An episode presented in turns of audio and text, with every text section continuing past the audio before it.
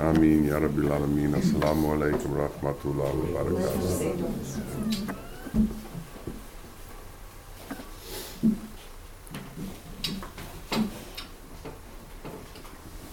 Unless you could do addition and subtraction, it's unlikely you'd be able to do multiplication. There's a certain progression to things.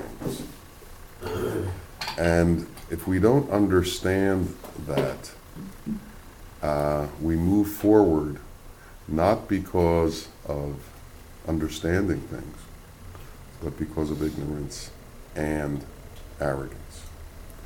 Ignorance and arrogance combined take you to places where angels fear to tread.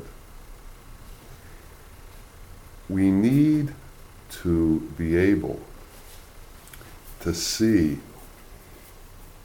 the limitations of where the actual knowledge that we have at a certain point in time takes us. And one of the most important things for us to understand is what we don't know. If we are constantly content with what we think we know, then there's no impetus to take us any further. Somebody wrote a book recently explaining uh, that you can't really go into business unless you know algebra. And people who don't know algebra can't be successful at business. And having been in business for a while, I can see why. You have to be able to take unknowns and project them into the future and make assumptions as to them. And if you're incapable of doing that, you're incapable of planning how your business is going to move forward. Now, if somebody doesn't know that about business and is really uh, ignorant as to numbers and how numbers work and the fact that you're supposed to buy low and sell high and there's supposed to be a differential, uh, you're going to have a great difficulty.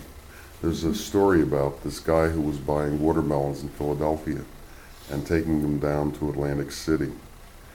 And uh, he bought a truck and he went to the produce market in Philadelphia and bought 500 watermelons, which was as much as his truck could hold.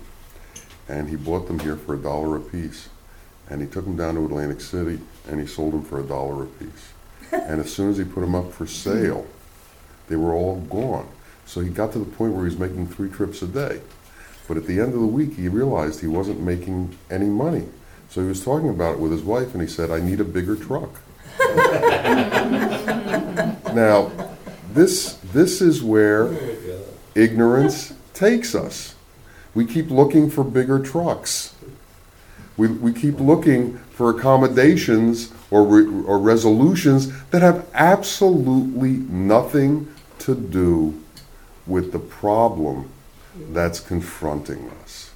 And until we actually confront our situations and have an analysis of what's going on, there's not going to be a solution. There's just going to be lamenting and floundering and a constant treadmill like going over the same ground over and over and over again. So, how do we get to the point where we actually have an understanding of what wisdom is? How do we get to where there's some real analysis in what we're doing? How do we come across that situation?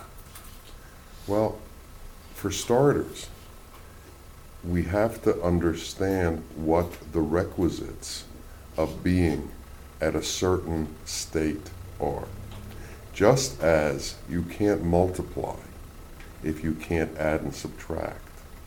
In the same way, if you can't hold your tongue, how are you going to be wise? If you can't listen how are you going to understand what somebody else is trying to get across to you? If your mind is so full of reaction, how are you going to be able to take what others are offering and integrate it into your thought pattern?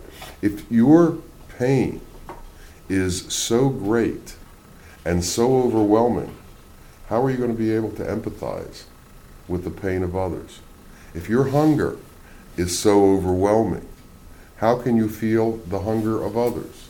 If your needs are so great and have you so incapacitated, how can you possibly feel the needs of others?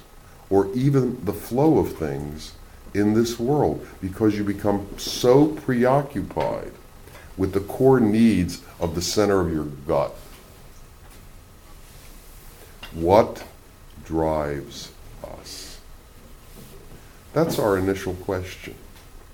What is it that pushes us, and in what direction is it pushing us? Where are we taking ourselves? Which train did we get on at the station? If we took the train to Boston, we're not going to get to Washington. It's not more complicated than that. Yet, yet, we don't look at the logo that tells you which direction you're going in. We don't hear the conductor when he tells us which way we're going. We don't talk to the passengers about where they expect to get to. And when we get to Boston, we're surprised that we're not in Washington. Mm-hmm. Now, how does that happen? How does that happen and why does that happen? Ignorance combined with arrogance. With the ability that we can push through things without appropriate training and appropriate knowledge, and the absolute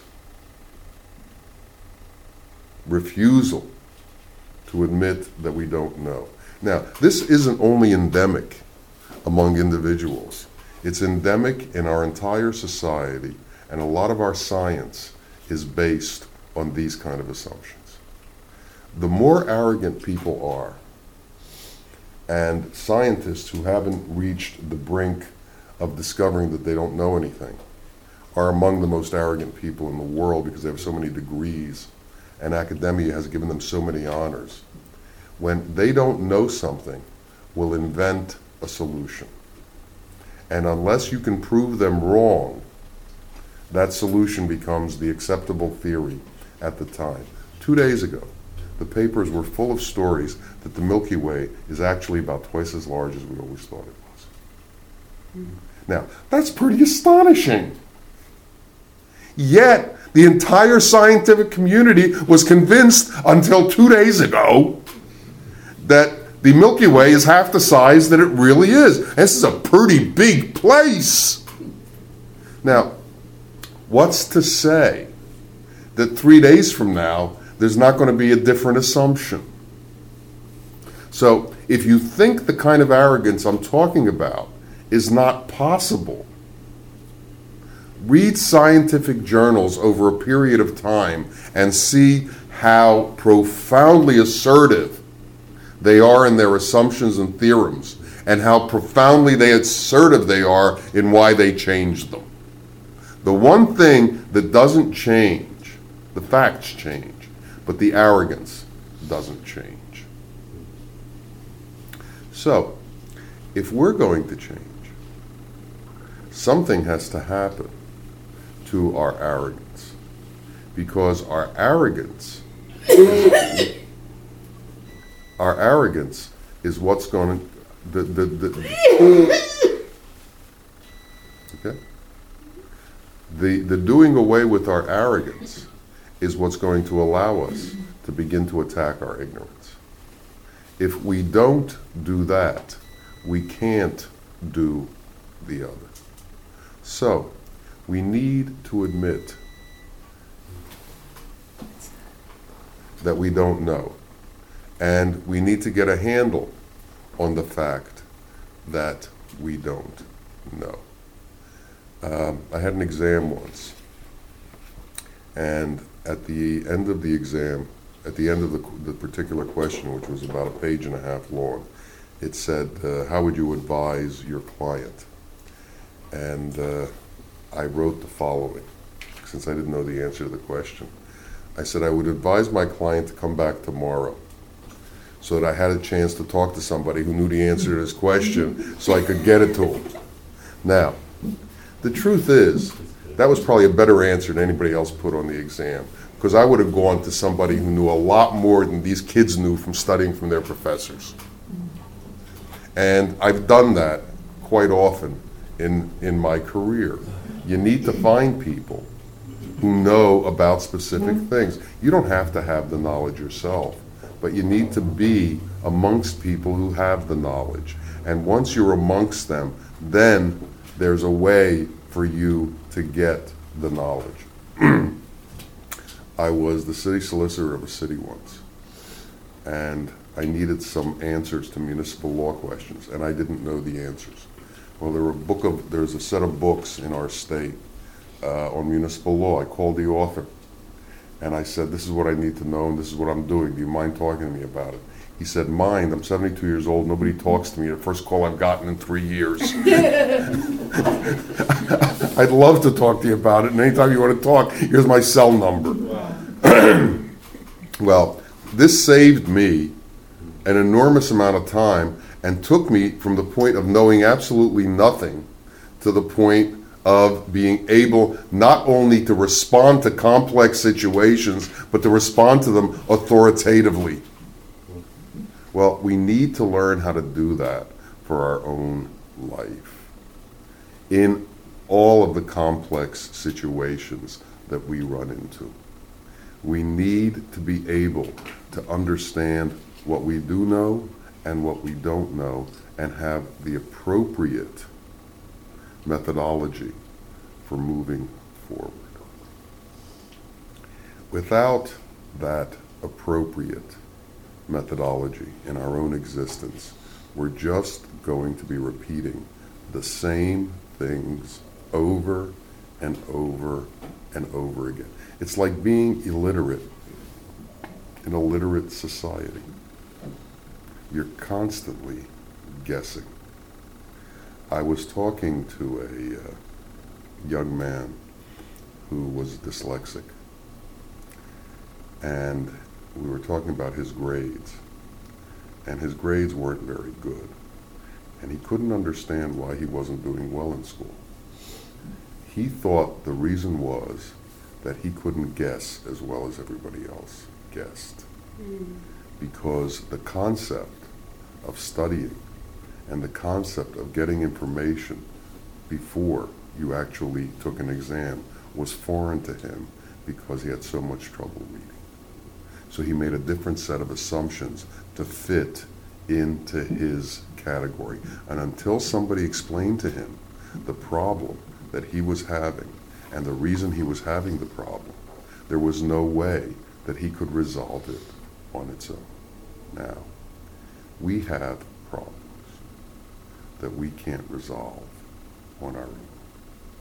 And we have someone available to us at every moment to help us resolve these problems.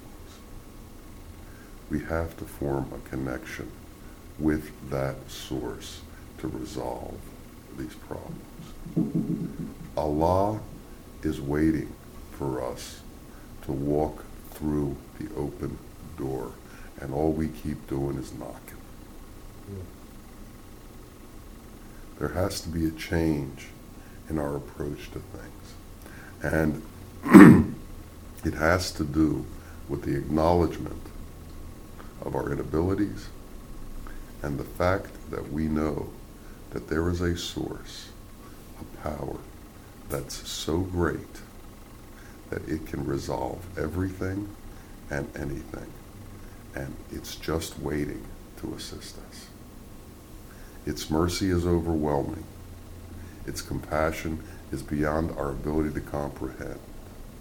And it's there for us. We were created by that power. That power is our Father, and that power will treat us like its most important child. Each one of us needs to know that and to believe that because it is your belief system that allows you to either walk through the door or keep knocking on it. If you don't think you belong, you're going to keep knocking. If you think you do belong, you're going to walk in. What's your comfort level with your own Father? What's your comfort level with the Creator of the universe? What's your attitude towards Him? What's the state of awe that you hold Him in? How do you compare yourself to Him? Do you realize that He's all that exists and our point is to meld? Do we realize the nature of our existence? Because we create an assumption as to the nature of our existence. And that assumption either holds us in place or allows us to move and expand. It either holds us in place as a coarse entity or allows us to dissipate into the glory of reality. And that assumption that we have of our existence is incredibly powerful. And we need to learn what the appropriate assumptions are. Because we have been taught by people who don't know. And we have picked up ideas that are of no value. And we think in ways that are inappropriate. So somehow we have to get appropriate thought patterns, appropriate ideas, and an appropriate belief system incorporated into our being, but that's not enough. We can say we believe in God and His prophet and the last day and the angels. But do we really believe in God and His prophet and the last day and His angels? Do we live our life as if God is watching us? Do we live our life as if we're in constant contact with reality? That reality being Haqq, God.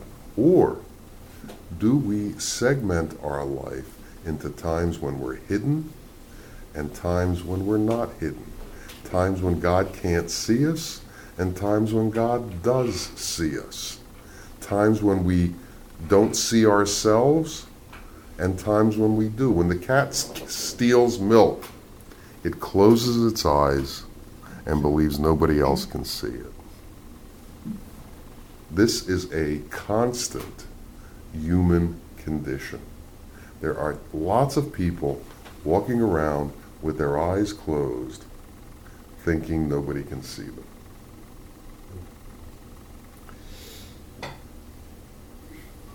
When we begin to understand these things and incorporate into every moment of our existence, then we can begin to understand the steps that will take us towards wisdom.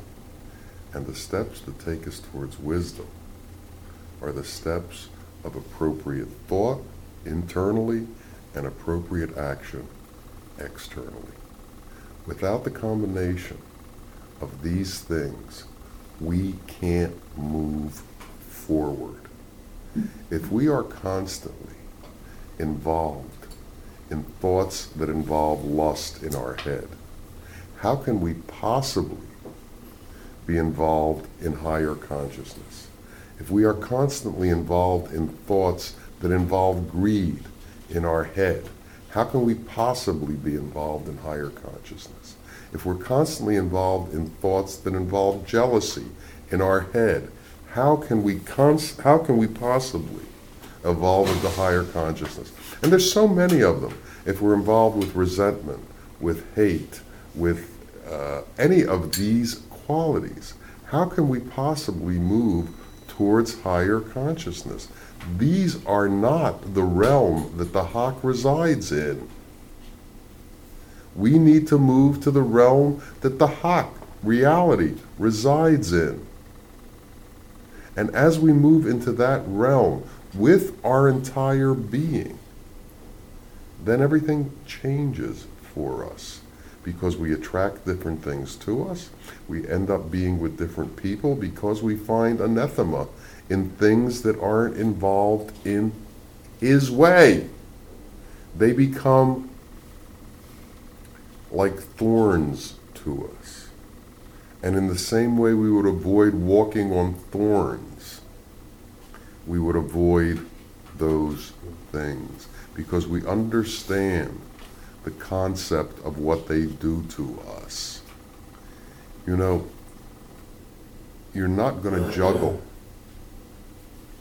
with knives. And you're not going to catch falling knives because they'll cut you. But you see, those are gross manifestations of silly behavior. But subtle manifestations of silly behavior we're not as aware of. We're not aware of the mental scars that greed imposes on us. We're not aware of the consciousness scars that resentment imposes on us. We're not aware of the damage that is done to us because of the ill will that we have for others. We believe that we have ill will for others, we're somehow punishing them. The truth is, it's like the container that holds acid. If that container is inert to the acid, that's one thing. If it's not, then the container is going to be eaten up. This container, our being, is not inert to those acids. It's not inert to jealousy, it's not inert to resentment, it's not inert to hatred. And what it does is, it eats you up. We can't allow ourselves to be eaten up. We have to get rid of these things, and we have to replace them with the things that repair us and heal us. Love heals the scars that come from mistreatment. Love heals the abuse that we've gotten through our lives. But we have to learn not only to love ourselves, but to love outside of ourselves. And we have to learn to forgive the abusers and the abuse. And that's how healing comes about. Because if the, if, if the forgiveness hasn't occurred, essentially the acid hasn't been removed. Forgiveness is what changes, it's the alchemy that changes the nature of the acid that we carry so that it stops burning us and starts healing us. And we have to go through that alchemic, I'm not sure that's a word, but we have to go through that process. We have to go through the alchemy of turning acid into love. And as we're able to do that, we will become profound in relationship to the world because the world will become less and less meaningful to us. And we will be able to turn to that which is real. May Allah help us all find that understanding and mm-hmm. find the secret to that alchemy and mm-hmm. may that transformation occur. Assalamu alaikum.